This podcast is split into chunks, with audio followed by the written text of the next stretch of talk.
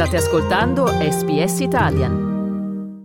E riprendiamo allora la linea in diretta dagli studi di Radio SBS quando sono le 8 e un quarto in questo momento di mercoledì 31 gennaio. Voi siete insieme a Carlo Reglia e Massimiliano Gugole. Buongiorno Max.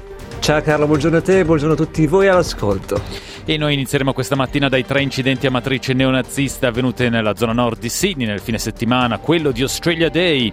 Il primo episodio è accaduto il giorno di Australia Day, venerdì scorso, quando circa 60 uomini incappucciati, per lo più con maschere e vestiti neri, sono stati intercettati alla stazione di North Sydney da oltre 20 agenti di polizia.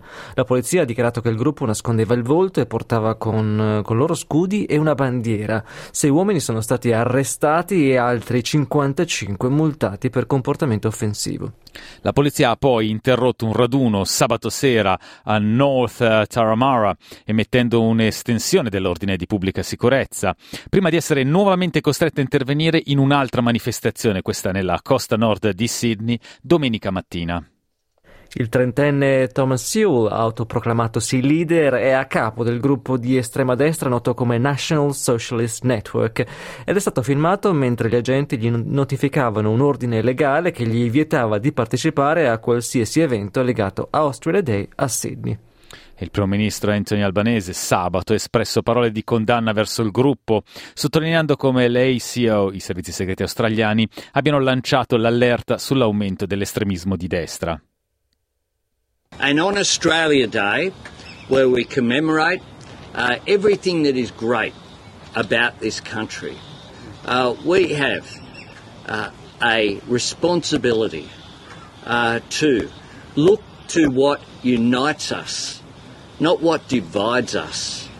And I say to these people, quite frankly, have a good look at yourself. There is nothing to be got in this country through hatred. Queste le parole del primo ministro Anthony Albanese. Il premio del New South Wales, Chris Means, si è impegnato a estendere la legislazione dello Stato per mettere fuori legge l'ideologia razzista nazista e i simboli del potere bianco. Means ha poi elogiato la rapidità con cui la polizia ha fermato il gruppo in quello che ha definito circostanze difficili. Everyone in Sydney has a right to feel safe. That's where the government's priority and agenda has been, so that this, uh, these idiots, as well as their leaders who are obviously have this form of demented ideology, is uh, confronted with the full force of the law and zero tolerance is shown. Parole dure quelle di Mins che li definisce idioti, come avete sentito, ma la domanda nasce presto, da dove vengono questi gruppi? Si è ipotizzato che questo gruppo provenisse dal Victoria, dove negli ultimi mesi si sono verificati numerosi incidenti neonazisti. E la dottoressa Kaz Ross, che è una ricercatrice indipendente sull'estremismo di destra, ha smontato questa idea affermando che i membri del gruppo provenivano più dal New South Wales che dalla Victoria, citando la presenza di lunga data del neonazismo proprio in quello stato. In actual fact, what we can see on the weekend, it's a national issue where neo-Nazis from across Australia have met in Sydney. And in fact, there were more neo-Nazis from New South Wales and from Victoria at the meeting on the weekend. So I think mm-hmm. Sydney mm-hmm. siders should be worried and should recognise that they also have an ongoing neo Nazi problem. Anche Sydney quindi ha un problema di lungo corso con l'ideologia neonazista, queste secondo le parole della dottoressa Kaz Ross.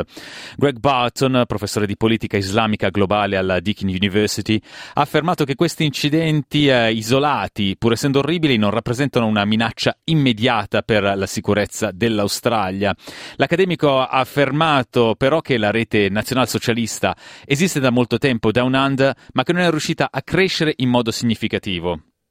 So, as to why the National Socialist um, movement did this stunt, and it is a stunt, that's typically what they do. They, they dress up provocatively and um, do uh, Hitler salutes or, or, you know, try and have a, a, swastika flag or something else that, that is just in your face provocative in a public place. Of course, Friday we had Australia Day.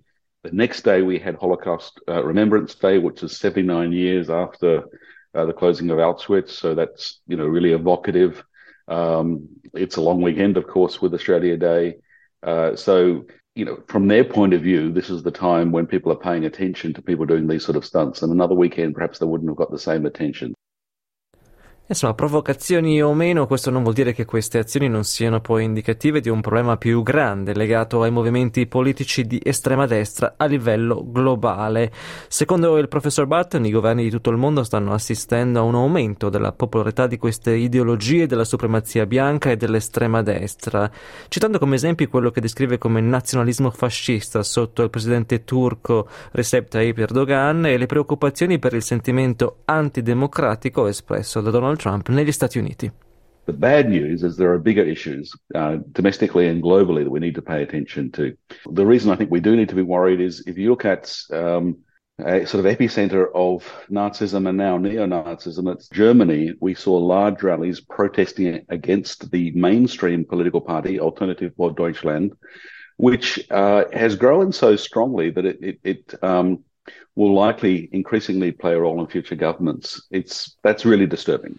Occhi puntati quindi sulla Germania e la nascita di, uh, proble- di uh, partiti che sfidano i uh, partiti principali di governo. Queste secondo le parole del professor Barton. Nel 2022 il governo del New South Wales è diventato il secondo stato australiano dopo il Victoria a vietare i simboli nazisti, tra cui l'esibizione intenzionale della bandiera nazista oppure l'esposizione di cimegli con svastiche naziste. Sono atti che possono portare al carcere fino fino a un anno ed una multa di oltre 100.000 dollari. Cliccate mi piace, condividete, commentate, seguite SPS Italian su Facebook.